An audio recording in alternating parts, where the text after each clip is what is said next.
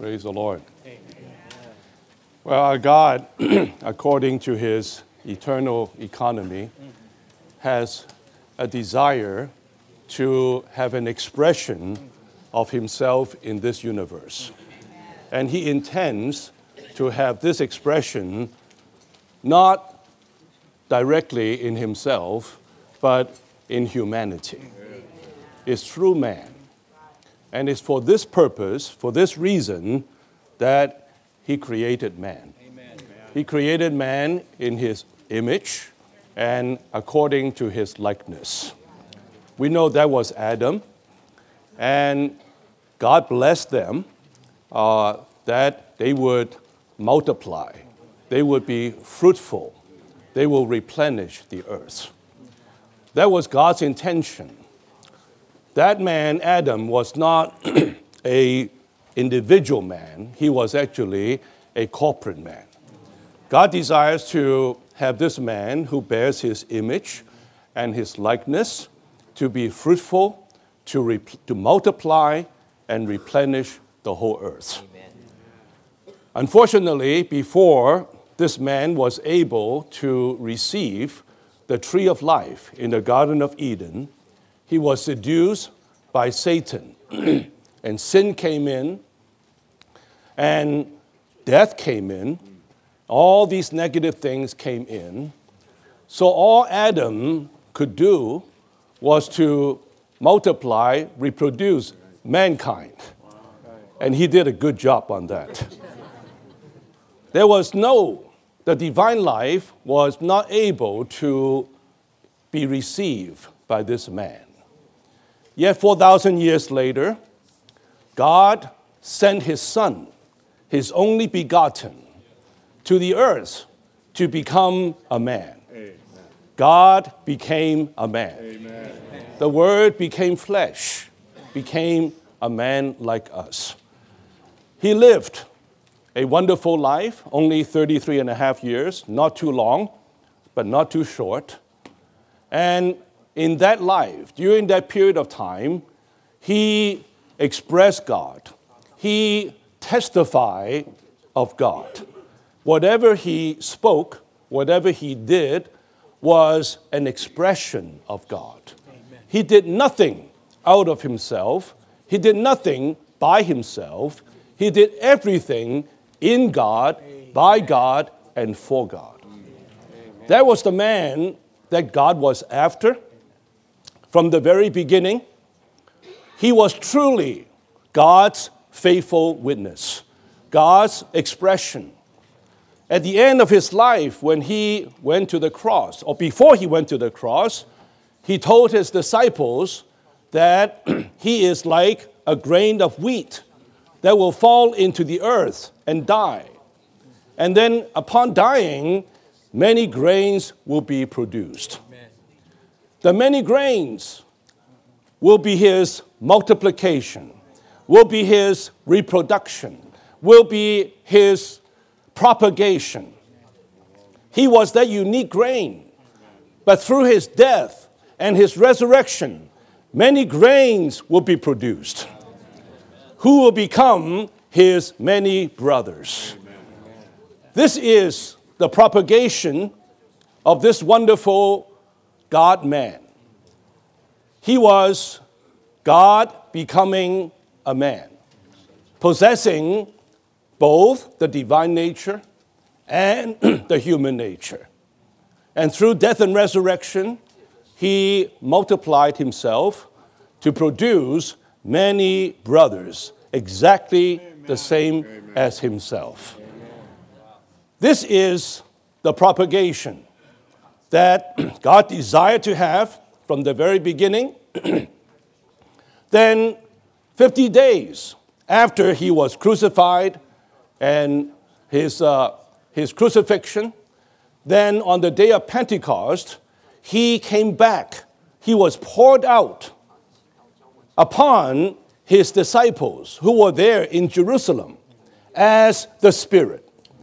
This very Jesus, the God man, through death and resurrection, he now became the Spirit, Amen. a life giving Spirit. Amen. the consummated Spirit to be poured out upon the disciples. Just before that, he told the disciples to wait there in Jerusalem, that they will be his witnesses, to testify. Testify what? Not about any kind of entity, not about any kind of truth or doctrine or teaching or practice, but to testify of himself. This one who was incarnated, died, and resurrected. Now he became such a spirit to be poured upon them. Amen. So they were charged to be such witnesses, yet not by themselves. Now to go in themselves, by themselves, to carry out this commission. No, they were to be filled with such a spirit. This spirit is being poured upon them, filling them within and without. Tonight we come to this wonderful message on the Spirit of Jesus. In the past two messages, we saw God's desire is to have such a propagation through witnessing, not through any kind of program, man's work, man's movement. It is through our witness, through us being witnesses, living, bearing a living testimony. And what we are witnessing, what we are testifying, is this wonderful one who was the only begotten Son. But through death and resurrection, he now became the firstborn. He is the firstborn Son of God. he was that unique grain who fell into the earth and died. But now, many grains are being produced. This is the one whom we are propagating. We are not propagating the only begotten Son, who is the embodiment of God in his divine life. Now we are propagating this one, who is not only the only begotten, but also now the firstborn, Amen. possessing both divinity and humanity, ready to reproduce, ready to multiply. So many of God's chosen people, right, who are also merely human, yet we are ready to receive the divine life into us. We'll become exactly like Him. He is divine and human, and we are human and divine. This is the propagation that the Lord desire intended to have. Even in the book of Acts, we see these disciples, these apostles went everywhere. Apparently, it was the movement, the act, action of men, of these people, persons, but actually, it was the very Spirit who has been poured out upon them, filling them, filling them within and without, making them the living witness, the witness of this resurrected and ascended and all inclusive Christ. He has been doing this. He is still doing this. Hallelujah. He wants to propagate himself throughout the whole earth in Africa, in Europe, in Americas, in Australasia, Amen. in China, Asia. He is propagating himself. Amen. We are not propagating any kind of entity, any kind of our religion or practices. We are propagating a wonderful God man the firstborn Son of God, through his death and his resurrection, and by the Spirit. By the Spirit. The means of this propagation is not by our own determination, by our own will, but by this Spirit. And this Spirit is not just the Spirit of God as such, it's actually the Spirit of Jesus. Of the man Jesus, who was incarnated, who passed through death, passed through resurrection, and now ascended. This very Jesus today is the Spirit. Amen. He is the one who enables us to be such witnesses, to propagate Him everywhere that we go, that we will be His continuation. Well, tonight we come to this uh, to see this wonderful matter of the Spirit of Jesus. now, the first point says we need to pay careful attention to two divine titles in Acts 16 6 and 7. We just read these two verses. This was during the Apostle Paul's missionary journey that he was about to go to uh, Bithynia, the, uh, uh, the region uh, of uh, Phrygia and Galatia, and he was forbidden by the Holy Spirit. Then he wanted to go to the other direction. They come to Mysia, they try to go into Bithynia, yet the Spirit of Jesus did not allow them. So he wanted to go to the right. The Spirit, the Holy Spirit, forbids them. He wanted to go to the left. The Spirit of Jesus did not allow them. So, forcing them, you have to go straight. It's, it seems to be, it's just a uh, very simple uh, two verses, but it reveals to us something very profound, very tremendous. Anyway, we'll get more into this. But here, we need to pay careful attention to these two titles of the Spirit the Holy Spirit and the Spirit of Jesus. Surely there cannot be, they are not two different spirits. They are the same spirit. Yet Paul expressed them differently. He called in verse 6 as the Holy Spirit. And then in verse 7, he addressed him as the Spirit of Jesus. We know that in the Bible, we are shown that whenever God was about to do something, whenever God was about to have a move, his spirit was always involved. Like in Genesis 1, when God came to bring forth the old creation. Right away, in Genesis 1 2, it tells us the Spirit of God was brooding upon the surface of the water. God wanted to do something great to bring forth that old creation, and the Spirit of God was there. Then, in the New Testament, in the New Testament, that in order to bring forth this God man, Jesus Christ, to begin the New Testament age, the Spirit of God came to Mary as the Holy Spirit to overshadow her, to empower her, to cause this Holy One to be conceived and to be born in her. So he was, for the, in human history, for the first time, there was such a one, the first God man, a man yet God, God yet man, born of this human virgin, came from a divine source, and it's for the first time in the scriptures, such a title of the Spirit of God was used the Holy Spirit. The Holy Spirit, or in Greek, actually, the Spirit, the Holy.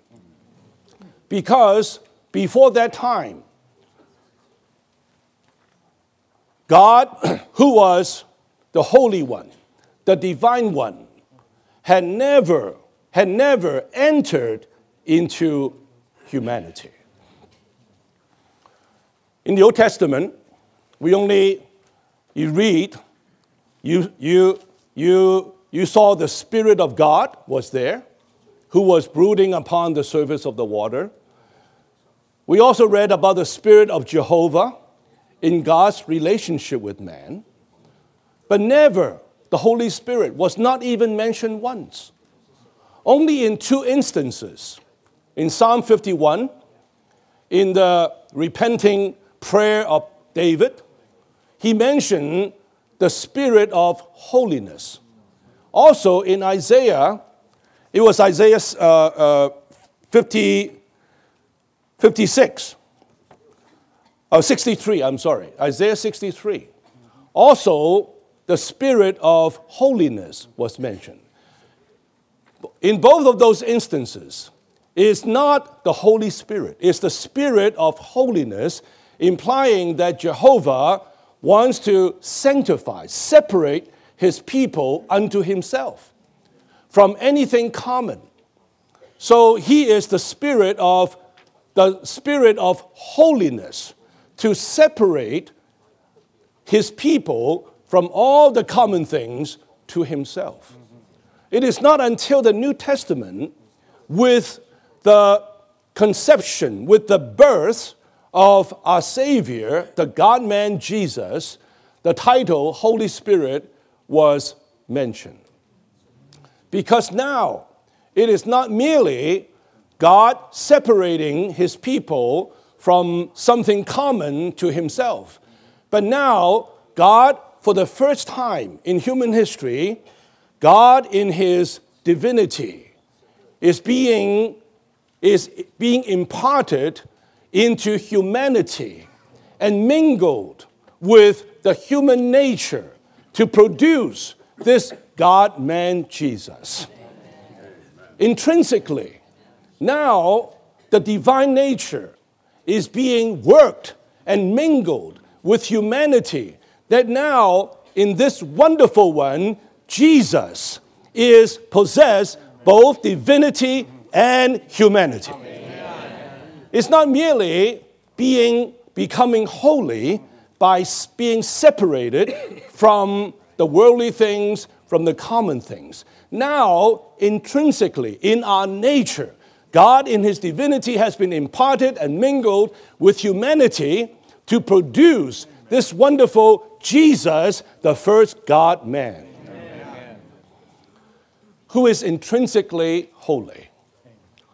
Well, now, Dear Saints, for the completion of God's economy to propagate Himself, to have His multiplication, to have His reproduction, to propagate this one, that He came to us, He is carrying out this propagation as the Spirit. And particularly in the experience of the Apostle Paul, the Spirit of Jesus. It is very rich. We will see much more. Now, it says the interchangeable use of these two titles, the Holy Spirit and the Spirit of Jesus, reveals that the Spirit of Jesus is the Holy Spirit. Right? We all agree with that. I think this is quite clear the Holy Spirit is the Spirit of Jesus. Now, B, the Holy Spirit is a general title of the Spirit of God in the New Testament. I already mentioned in the Old Testament, you have the Spirit of God, the Spirit of Jehovah, right? And never the Holy Spirit, not until the New Testament. Number one, the title, the Holy Spirit, is used for the first time at the, at, at the conception of the Lord Jesus. It was when the time came to prepare the way for Christ's coming and to prepare a human body for him to initiate the New Testament dispensation that the title, the Holy Spirit, came into use. In order to understand the first usage of the title, the Holy Spirit, we need to see that this title is involved with the Lord's incarnation. So now, the Holy One, God Himself, has been imparted into us, the humanity, the common ones. Now we are mingled together, right? To now, this is the Jesus was, was called the, that holy thing. The Holy Spirit, God, the Spirit of God, as the Holy Spirit, came to visit Mary and caused her to conceive and bring forth this holy thing. Right? This is, He is intrinsically holy. Right? Now, God's nature is for the first time being wrought into the human nature, being mingled together as one. So, whenever we come to such a title, the Holy Spirit, we have to bear in mind that this implies the incarnation of Christ. God's being, God's nature being mingled with the human nature. According to the principle of the first mention, of first mention, the Holy Spirit is related to Christ's incarnation and birth. Right? I think this should be clear to all of us. Now, whenever we read the word Holy Spirit, right away we have this realization. It is related to Christ's incarnation and birth. That God is brought into man. God is now mingled with man. So, number two, in the New Testament, the title, the Holy Spirit, indicates that God is now mingling himself with man. Amen. Praise the Lord. What we are enjoying today is not just the Spirit of God, it's not just the Spirit of Jehovah.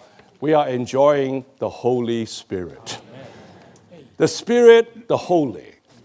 God has come not only to visit man, now to be mingled with us. Now He is within us mingling with us. Right? Praise the Lord for the Holy Spirit. Now, she says the Spirit of Jesus is a particular expression. The Holy Spirit is a general ex- title of the Spirit of God. Now, the Spirit of Jesus is a particular expression concerning the Spirit of God and refers to the Spirit of the incarnated Savior who, as Jesus in his humanity, passed through human living and death on the cross.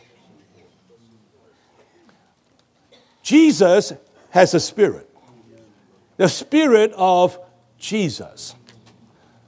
Well, somewhat, you know, we are, you know, it may be a little bit easier for us to, to accept the spirit of God, the spirit of this one who is divine and, and, uh, and holy. He is the spirit of this one. But how about the spirit of Jesus? How about a spirit of, of Scott, Finney? That's a common, right? That's a, yes, we do have a human spirit. But how about the spirit of Jesus? Amen. Jesus is a man. But more than a man. He's a man plus God. Amen. Scott, you are just a man. To call the spirit of Scott, that's not that great. It's good, but it's not that excellent. But the spirit of Jesus, that's spectacular. This Jesus was a man, but it's more than a man. He was a God man. And he is not just God, and he is a man, 100% man. At the same time, 100% God. 100 plus 100 equals 100. This is the divine mathematics. 100% man plus 100% God equals the 100% God man. Jesus is a wonderful person. Outwardly, he is of no beauty. He is a man of sorrow. He was a carpenter's son. He was a Nazarene. He was just like everybody else. But inside of him, something excellent.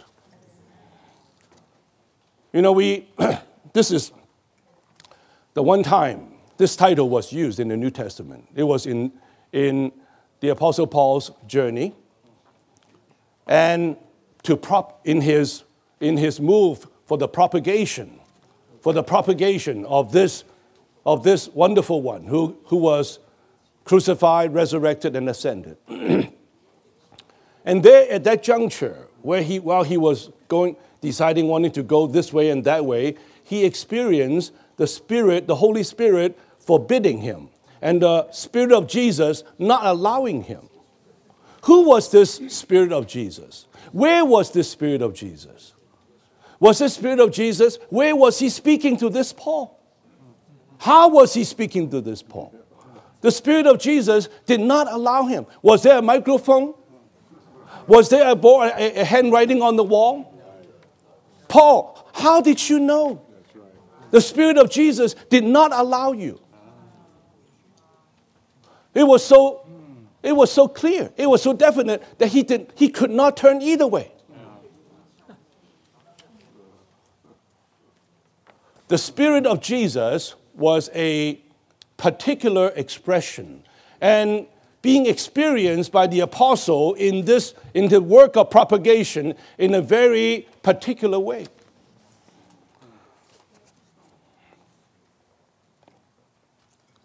This spirit is the spirit of a God man, one who has been incarnated. He lived a human life, he passed through human living, and he passed through death on the cross. This is what the name Jesus implies. Jesus is God becoming a man. More than just his incarnation, Jesus actually had a human living. And he died and he resurrected. This is our Jesus. This is the spirit of this one who was incarnated, died, resurrected, and even ascended.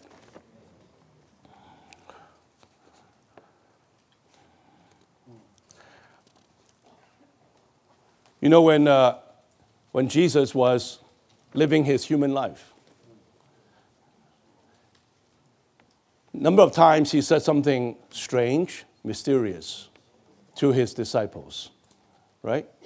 Like in John 6 57, he told the disciples, As the living Father sent me, and I live because of the Father.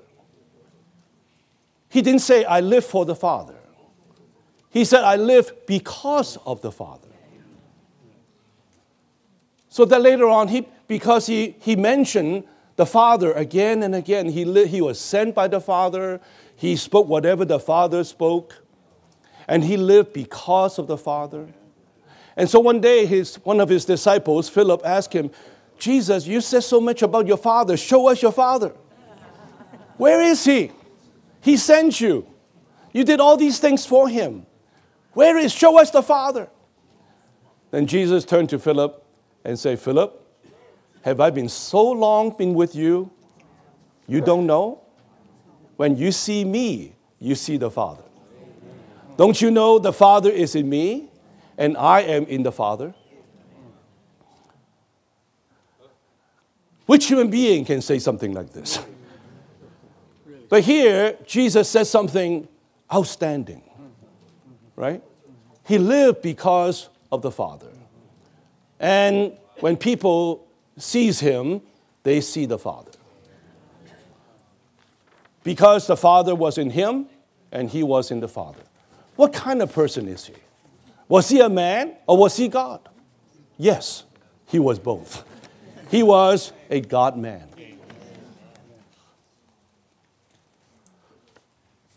This morning, we saw something really wonderful that God sent His only begotten Son. He loved us. He sent us His only begotten Son who embodies His divine life so that we will not be judged, but we may receive His divine life. The only Son of God, when He came as a man during His living, uh, in his human life for 33 and a half years. He was the only begotten Son, possessing his divinity. He put on humanity. Yes, the humanity as a shell. But living within him was divinity. That's why on the mountain, for a moment, he unzipped himself to his disciples, right? There was this glorified man. He was shining in brightness. That was truly what was within him. And then he just zipped it back up. Outwardly, he was just a common man. But within him was divinity. So, in his 33 and a half years of human life, he was wearing this human shell. Within him was the only begotten Son of God with divinity. Until the time he went to the cross, he was crucified. And in resurrection, as we saw this morning, on the day of resurrection, he was begotten. Amen. He was a begotten not in his divinity. He was already divine, but in his humanity, he was begotten now to be the firstborn Son of God. Amen.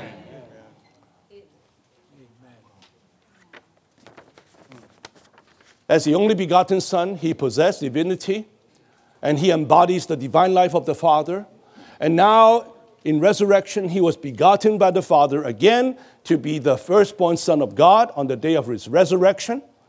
He is now, he resurrected that humanity that put on.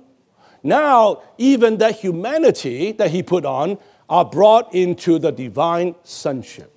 Now, after from the, since his resurrection, this Son of God is now the firstborn Son, possessing both divinity and humanity. And he resurrected as such a one. He ascended as such a one. Praise the Lord for the resurrected and ascended God man. There's a man we know today. We can say boldly, there is a man in the glory. There's a man in the, in the heavens, in ascension. Not just a man, but a God man, a glorified God man. Such a man, now in resurrection, became the Spirit. Now, being poured out upon his disciples to empower them, to enable them to be witnesses, to propagate himself. And here, particularly with the Apostle Paul, in this junction, the Spirit of Jesus. This is the Spirit of this one who has passed through all this, was speaking to Paul. Not from the heavens, but from within Paul. You have to believe that Spirit of Jesus was not something or someone outside of the Apostle Paul, he was within Paul. Amen. He was one with Paul. In the Spirit of Paul was the Spirit of Jesus, Amen. forbidding him, not allowing him to go this way, to go that way. Dear saints, today, where is the Spirit of Jesus? We all have to see. First, I hope tonight, after this fellowship, we see what a wonderful spirit this Spirit of Jesus is. Amen. But we also have to realize this wonderful Spirit of Jesus is in you, Amen. it's in me. Amen. It's not a small thing. It's not only just your human spirit is regenerated, being, being made alive. Now we have the, you know, in general, we have the life of God, but the spirit of this Jesus is now living within us to energize us, to empower us, that we may be his witnesses. This was the Spirit of Jesus being experienced by Paul in that journey, recorded there in, in Acts 16. Now, number one, in the Spirit of Jesus, there is not only the divine element of God, but also the human element of Jesus and the elements of his human living and his suffering of death as well. In the Spirit of God or in the Spirit of Jehovah, there was not these elements because at that time, Jesus had not yet been incarnated, had not yet passed through the human living. But now, after his death and resurrection, passing through the human living and death and resurrection, in the Spirit of Jesus, all these are the elements included included in the Spirit of Jesus, right? Just like a, a, a flask of uh, plain water, you know, you add uh, uh, some lemon to it, you add some uh, honey to it. Now, this plain glass of water is sweetened. Now, with some honey element, with some lemon element. So now the Spirit of Jesus is the Spirit of God enriched. Enriched with the, with the element of his humanity, the human living, his death, his resurrection as well. Number two says the Spirit of Jesus is not only the Spirit of God with divinity in him, so that we may live the divine life, but also the Spirit of the man Jesus with humanity in him, so that we may live a proper human life and endure its sufferings, especially in the propagation through the preaching of the gospel, spreading of the word. There's much sufferings involved. There, is, there, are, there are oppositions, there are rejections, there are even persecutions, many negative forces. The enemy may, may stir up to oppose, to frustrate, to stop God's propagation. But yet, here, for the apostles, these dear ones who are one who has received this Spirit poured out upon them. Now, they, in front of all these oppositions, all these persecution, they were able to endure. They were able to bear all these sufferings as Jesus did. And they had the power to overcome to subdue, to defeat all the negative forces. Oh, the Spirit of Jesus causes us to experience all that Jesus passed through. In his human life, all the sufferings that he passed through are now also part of our experience of the Spirit of Jesus. Little A says, in his suffering, Paul needed the Spirit of Jesus because in the Spirit of Jesus is the suffering element and the suffering strength to withstand persecution. So, for sure, propagation on the one hand is glorious. It's wonderful to see how God wants to propagate Himself in Christ everywhere. Yet at the same time, we cannot deny there are sufferings involved. But praise the Lord, we have the Spirit of Jesus, the man Jesus, who knew what suffering is, who is able, who has the power to endure, to bear all the sufferings. Little B says, in our preaching of the gospel today, we also need the Spirit of Jesus to face the opposition and persecution.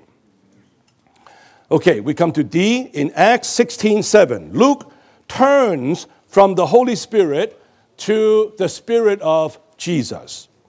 As a man, Jesus first lived a human life and then was crucified and resurrected. Number two, he ascended to the heavens and was made Lord and Christ. Wasn't he Lord? Wasn't he Christ? Even in eternity, in the part, as part of the Godhead, he was the Lord. He was the Christ from eternity past. But yet, and even when he was, when he was uh, on the earth, when he asked the disciples who he was, Peter responded, You are the Christ. You are the Son of the living God. But yet here, after his resurrection in Acts 2:36, that now being exalted by God, let all the house of Israel know he is now made Lord and Christ. This Jesus, whom you crucified, now he is made Lord Amen. and Christ. Amen. This Lord, this Christ, is not referring to his divinity as God. He was the Lord. He was Christ. But he is this is referring to his being a man. Jesus after being incarnated, living the human life, died and resurrected, now in ascension, he was made officially, officially inaugurated into that lordship, into his being the anointed one of God. That was something fresh. Now it's a man who has been made Lord. It's a man who has, he is now anointed as the Christ. This is, we have to, we have to see this. Then, number three, the Spirit of, Spirit of Jesus, therefore, implies the Lord's humanity, human living, death, resurrection, and ascension. May the Lord open our eyes to see who this Jesus is. And the spirit of this Jesus imply his humanity, his human living, death, resurrection, and ascension. All these elements are included in the spirit of Jesus. Amen. Our Jesus Amen. is such a one. When you call, Oh Lord Jesus, you're calling on such a one. Sometimes we call on the Lord so much, we just kind of sometimes unconsciously, you know, just, uh, just call Lord Jesus, Lord Jesus. You, do you know what you're calling? You are calling on this one who has lived on the earth, who died for us, who resurrected for us, and now he is ascended and he is the Lord. Amen. He is the Christ. Amen. When you say Lord, you say it all, right? Amen. In, when you say Lord Jesus, oh, I hope after you see this tonight, your calling on the Lord will be just in another realm. Lord Jesus. Lord Jesus. Jesus.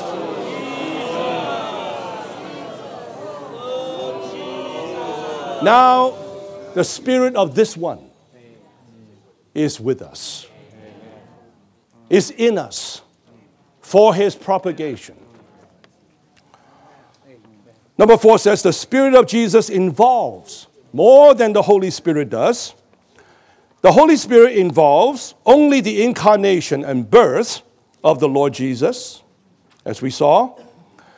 The Spirit of Jesus involves his humanity, human living, death, resurrection, and ascension.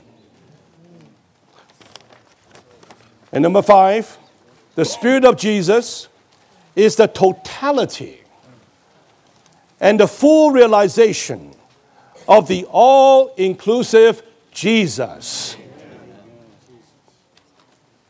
You know, what is spirit? You know, in, even in the, in the secular sense, spirit is a kind of a distillation, right, of some substance. The spirit of Jesus is the distillation of all the riches in Jesus. What we have is not just the story of Jesus, a historical record of Jesus, we have, a, we have the Spirit of Jesus, Amen. who is the totality, the full realization of the all inclusive Jesus. Jesus lived 2,000 years ago. He lived a wonderful, marvelous life. He was God and he was man. He lived a, a romantic human life. He died, he resurrected. Is he just a historical one? That you learn about from Sunday school, read about in the Bible, that you try to reminisce the kind of Jesus he was 2,000 years ago?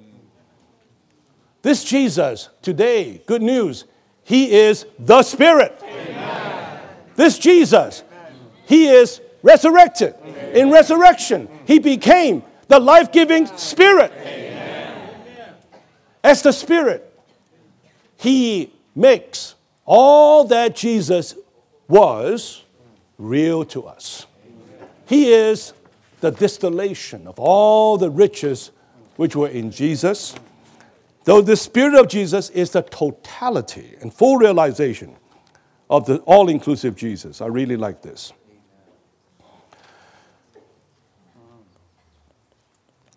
Now, E, just as the Spirit of Christ is the reality of Christ, so the Spirit of Jesus is the reality of Jesus.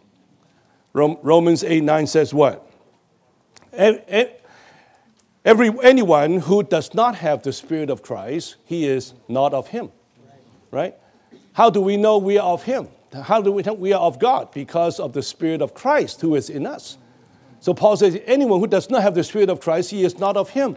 So now, it is the Spirit of Christ who makes Christ real to you, who, makes, who, who brings to you the reality of Christ. And now, the Spirit of Jesus, He brings to us the reality of Jesus. Amen.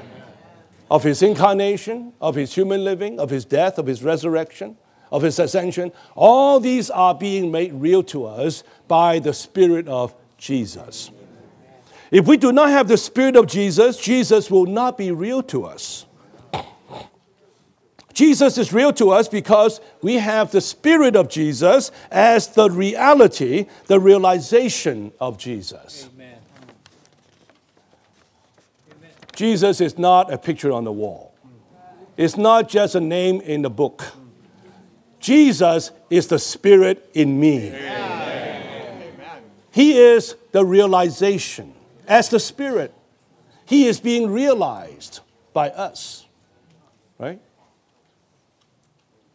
All that Jesus was have been now made real in as the spirit of Jesus who now is imparted into us and living in us, mingling with us. Now we come to the second point. The Spirit, who was not yet, because Jesus had not yet been glorified in resurrection, is the Spirit with the humanity of Jesus. The Spirit today has been constituted with the glorified humanity of Jesus. The Pentecostal Christians, they stress the Spirit a lot the Spirit of God, the Spirit of Jehovah, enabling them to speak in tongues, to do miracles, healings, and so forth. They talk about how that spirit give them, make them powerful, make them able to do so many wonderful things. They have no realization. We are, no, we are not in the Old Testament talking about the Spirit of Jehovah becoming so powerful, like he came upon Samson, making him so powerful the Samson, the spirit of Samson. We are now in the New Testament. The Spirit of God is the Spirit of Jesus, full of the fine, sweet, pleasant, aromatic humanity of Jesus. When we consider, with this light, even reread the, the Gospels again, what a Jesus we have. I don't have to recount all the things. As you reread the four Gospels, we have a Jesus who is so lovable, who is so uh, pleasant, something sweet, something so attractive about this one. That when he told the disciples, the fishers, Come follow me. They were attracted, they were drawn to him. Something in his humanity, so fragrant. If you don't think, you think anyone can do that, why don't you go, go out on the street? Willie, come and follow me, see who will do that.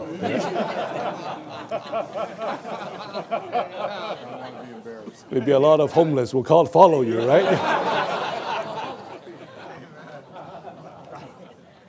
but here, Jesus exhibited an excellent, excelling, fragrant humanity. And it's through that humanity he propagate, he propagated God on the earth. And now the spirit of this Jesus has entered, has been dispensed into all the witnesses to make them the same to make them his duplication, his reproduction. We are his propagation. And through us, he will propagate more all over the earth. This spirit today is constituted with the glorified humanity of Jesus. Uh, you know, in Luke, the two reference verses here, in Luke 24, verse 26, the Lord told the two disciples when they were discussing on the, on the, on the way about, you know, about, uh, about uh, uh, what happened in Jerusalem, about the crucifixion of Christ, and Jesus as a stranger walking along with them. And then he just told them that, wasn't it that Christ will be, upon suffering, he will enter into glory, right? Something like that. Let me just be accurate 24. Was it not necessary for the Christ to suffer these things and enter into glory. He referred to the resurrection of this one as his glorification. Christ was about to enter, he passed through the suffering and about to enter into glory. That was his resurrection. And then also in John 7, we are familiar with those verses, in verses uh, uh, 37 and 30 to 39. Now, on the last day, the great day of the feast, Jesus stood and cried out, saying, If anyone thirsts, let him come to me and drink. He who believes in, into me, as the scripture said, out of his innermost being shall flow rivers of living water. But this he said concerning the Spirit, whom those who believed into him were about to receive, for the Spirit was not yet because Jesus had not yet been glorified.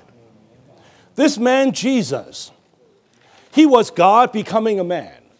He was both divine and human, an exceptional person with these two natures. The first time in human history, there lived such a person who is God yet man, and man yet God.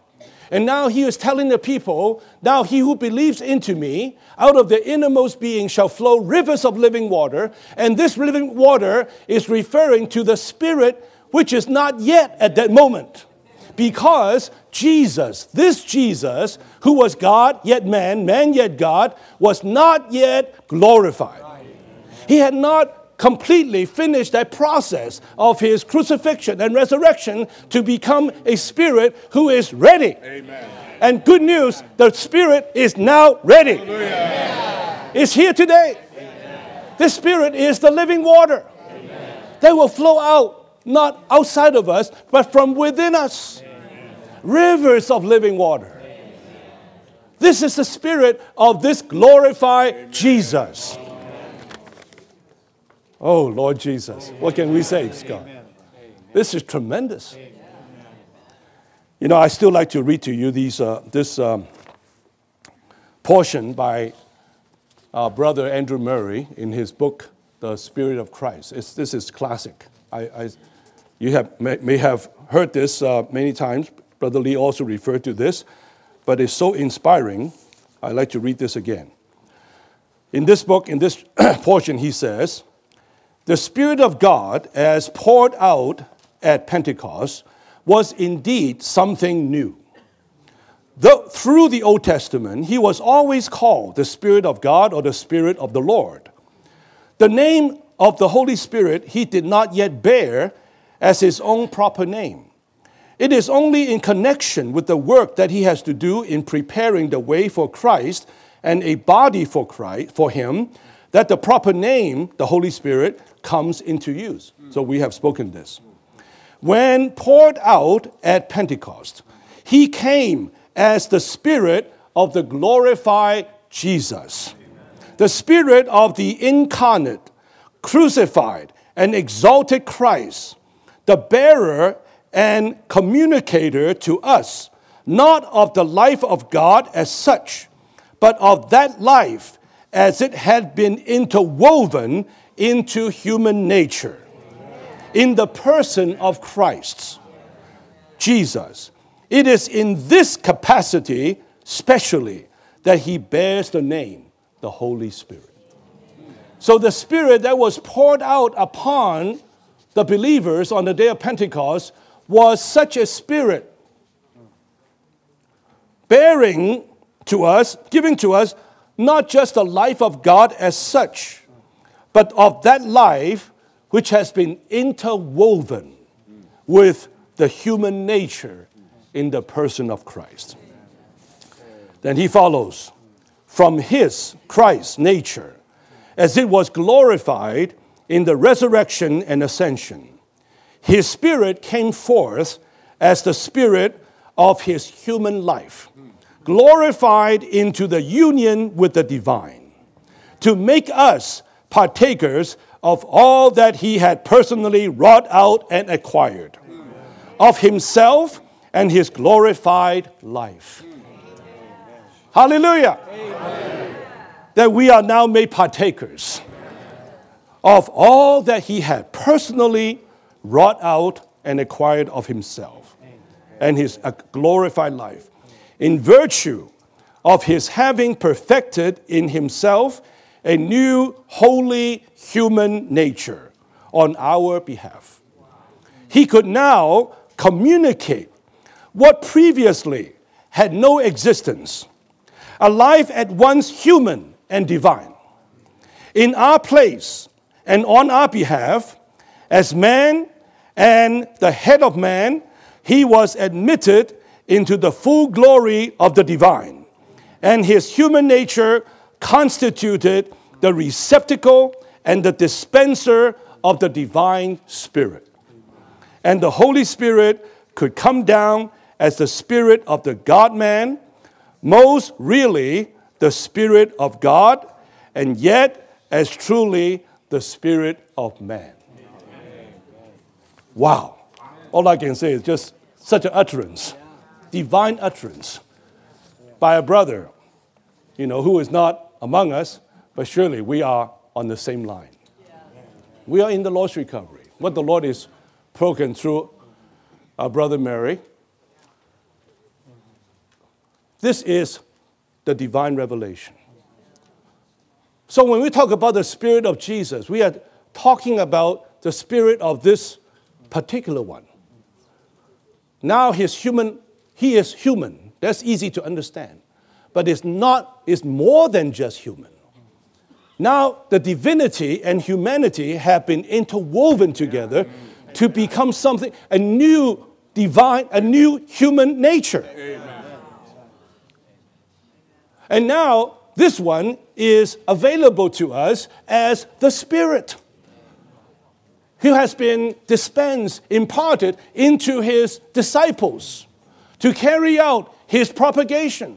Dear saints, this propagation is not carried out by any kind of program, mission, activities of man, as man's work, as man's movement. This propagation can only be carried out by the Spirit of Jesus. Amen. It should never be something initiated by us. It should never be something propelled, carried out by us. But it's something, the Spirit within us. He is leading us. If you reread again the book of Acts, everywhere, everything that these apostles were doing, that was the Spirit in them, leading them, forbidding them, guiding them. That's why in, the, in such a book of Acts, recording the propagation of this wonderful resurrected and ascended all inclusive Christ, right at the beginning of this book, we see the Spirit was there.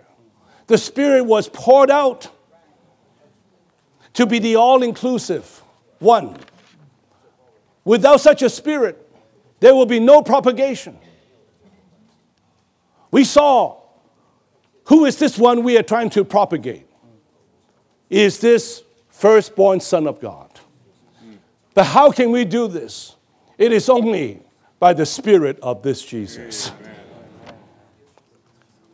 So let me read on. This Spirit, who is the living water that we drink and who is flowing out from within us, is constituted with the humanity of Jesus. Without the humanity of Jesus, there could never be such a spirit. It is clear. There in John 7, we read that the living water that is going to flow out of the believers refers to the Spirit whom they are about to receive. Jesus had to be glorified. That glorified man, Jesus, to become the Spirit, will be that living water flowing out. The living water of God is not flowing out of angels, angelic beings. This living water of God is flowing out of human beings who is one with this glorified Jesus. Without humanity, there will not be the flowing out of living water. Now, the next point without the human essence, the Spirit of God could not be the flowing water of life. If God would be a flowing river of, of life, he must be constituted with the human nature of God. Dear saints, God is the source of life. But this source of life cannot reach us until he became a man. In the man Jesus, God flowed out.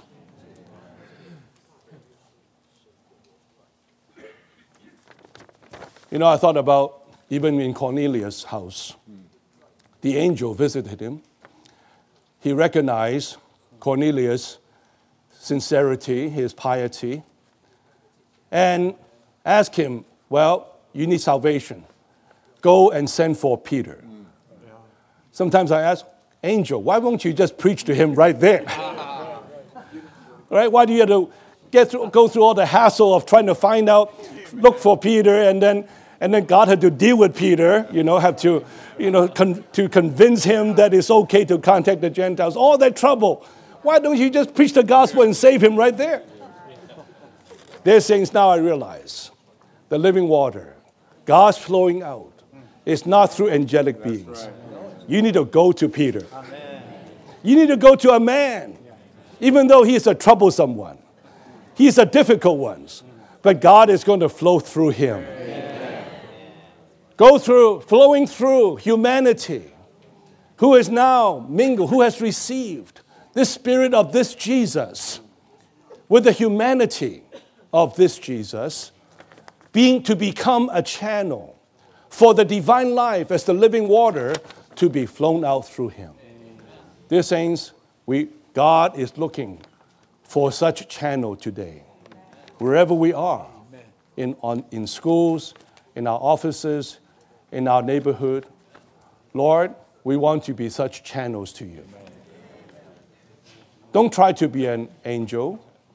That is not how God will flow out.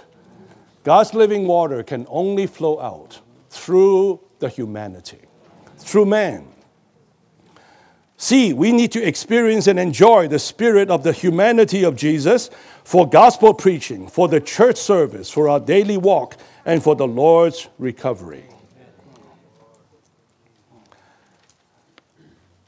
You know, so while, you know, especially uh, in, in Christianity, in Pentecostal Christianity, everyone looks for power to be more mightier, to be more, you know, do, can do wonders, miracles. Here in the life of Jesus, you see something else. You see not so much the power, the might, all the miracles. You see a man who lived in such a normal way. Yes, he did heal, he did perform miracles, he did do works of power, but that's not the main characteristics in the life and ministry of Jesus. His compassion, his love, his kindness, his patience. He lived a life with an excelling excellent humanity. God is flowing through, carrying out his propagation in Jesus, through Jesus, who is now the Spirit. The Spirit of this Jesus is in you and me. For us to live a human life, an uplifted, glorified humanity as exhibited in the life of Jesus now is being repeated in you and I. Now, let's come to the final point the move of the Apostle Paul and his co workers for the spread of the gospel was not according to their decision and preference or according to any schedule made by human counsel, but by the Spirit of Jesus. Paul wanted to go right, Paul wanted to go left, but the Holy Spirit forbids them, and the, Holy, the Spirit of Jesus did not allow him. It's not according to your plan, it's not according to your schedule. Of course, it does not mean that then I don't need to plan, I don't need to schedule, and just go out and see where the wind blows. no, you cannot live that way. Every day you have to have a schedule, right? Young people, you need to know when you get up in the morning. Don't just say, now I don't need, I have no plan, no schedule. I just wake up whenever I want to get, wake up. That's not what it means. You still have your, your human life, you schedule when you should get up, when you should go to bed, when you should do certain things.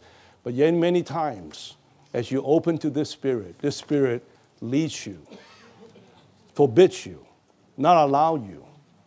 Speak to a certain one. Don't talk so much. The Spirit leads you. You follow His schedule, His preference. This is the acts of the apostles, the move of these apostles, these men who have the Spirit of Jesus indwelling them, filling them, permeating them. So they, their propagation was in this way, was under the leading of the Spirit of Jesus. He says, though their work was by the Holy Spirit who was involved with the Lord's incarnation and birth, and by the Spirit of Jesus who was involved with the Lord's humanity, human living, crucifixion, resurrection, and ascension. The apostles were moving under the direction and guidance of such an all inclusive spirit. Dear saints, don't you long to see that in these days, the end of this age, the Lord may carry out his propagation by such a spirit? in such a way. We don't know what the Lord may want to do. What may want to do in Washington, in Oregon, in Iowa, in all the, all the, all the places. We want to give Him an unhindered way, a free way. You know, this time, we were, many of us were there in Ethiopia. I worship the Lord very much that these messages were spoken there.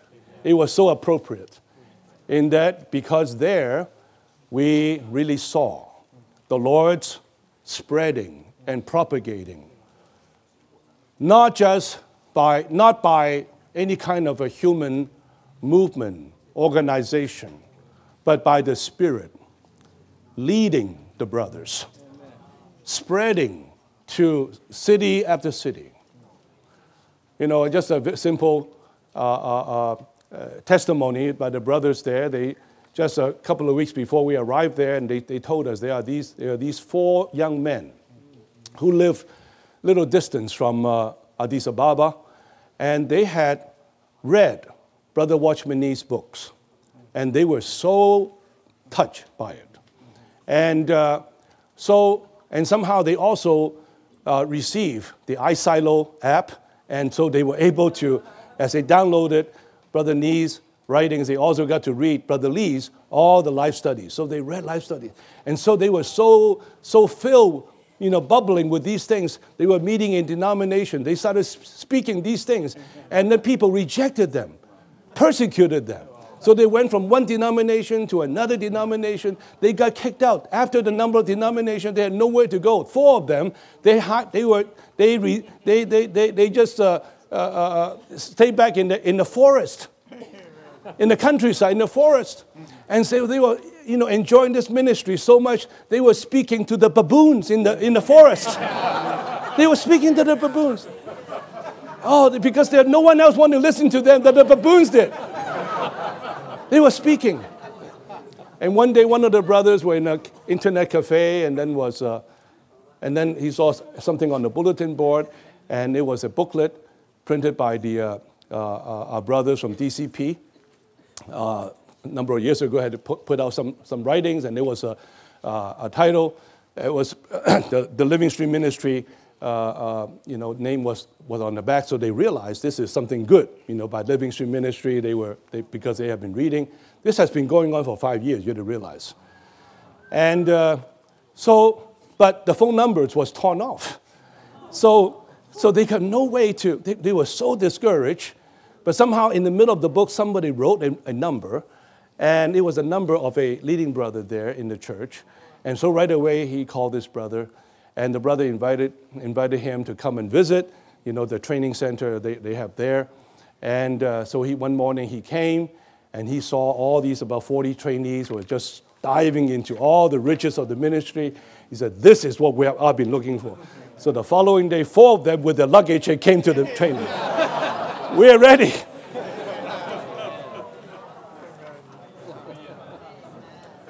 Saints, and the brothers testified to us these brothers, these four brothers, there are many like this. They are just, Brother Nee's books are, in a way, forbidden. Forbidden there in that country. Forbidden in the sense that not being discouraged because they consider this is controversial, this is going to cause trouble. So some of the older ones, they hid these books, and some of the younger ones, by chance, they got to read it. And, uh, but all the folk could do is to release the flow.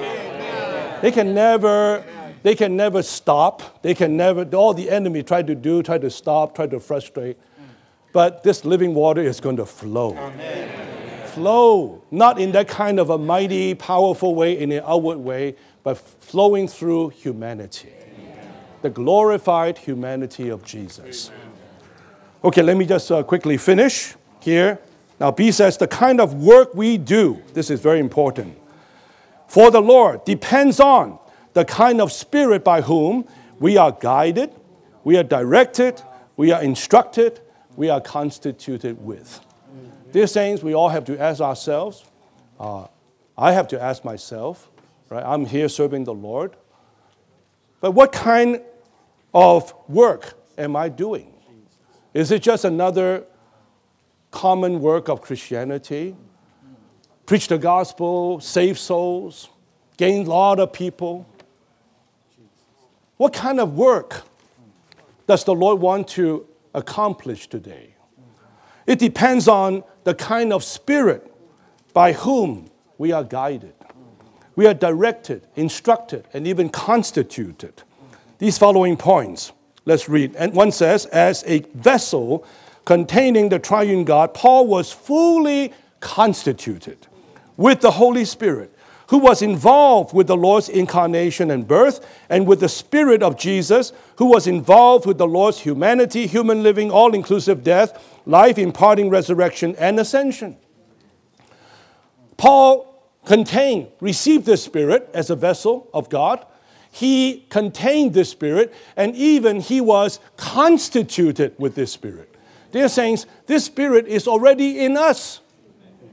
We have to allow the Spirit to saturate us. Let the Spirit of Jesus permeate us, be constituted into us. When we read Acts chapter 16, we didn't say, we didn't read Paul at a certain moment pray, Lord, which where shall we go? Which direction shall we turn? As he was going, the Spirit, it just says, the Holy Spirit forbids them. The Spirit of Jesus would not allow them. How does He know? Did you pray? Did you fast? Here, these men, they were constituted with the Spirit of Jesus.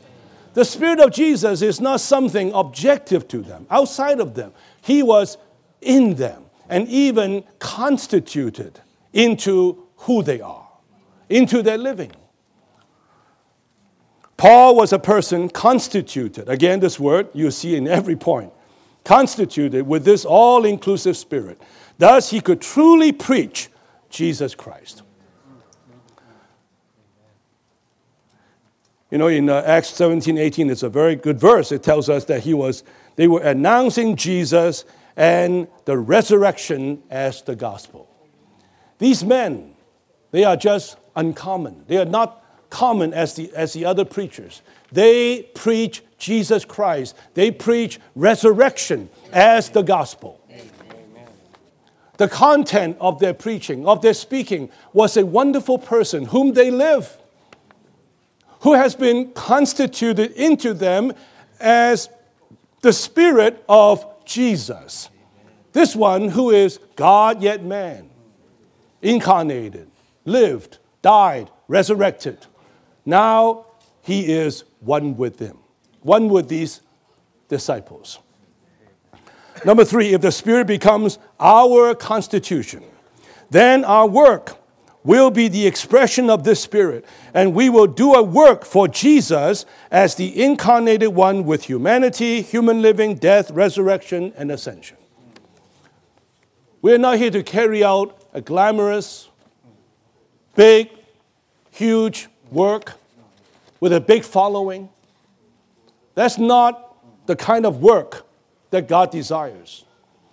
He wants to propagate Himself.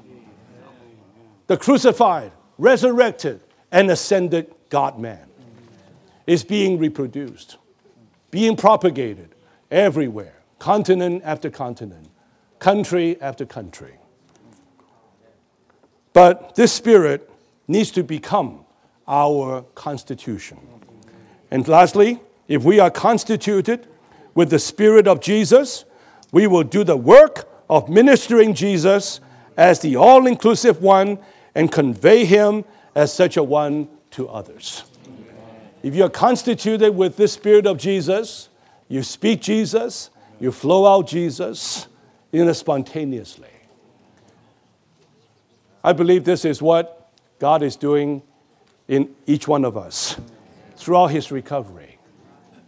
This is altogether different from today's Christianity, all the movements, all the works. We just want to be today's witnesses, propagating this wonderful person, the firstborn Son of God, with the two, with who is divine and human. Now we are filled, even constituted, with the spirit of this one this Jesus, who is God and man. We are also men, but now we have God also incorporated into us. Praise the Lord. May here in the Northwest, here in the whole America, be filled with this wonderful Jesus, the God man, propagated everywhere. May this be so. May the Lord bless this word. We can pray with our, the one next to us for a minute and we can have a time of overflow.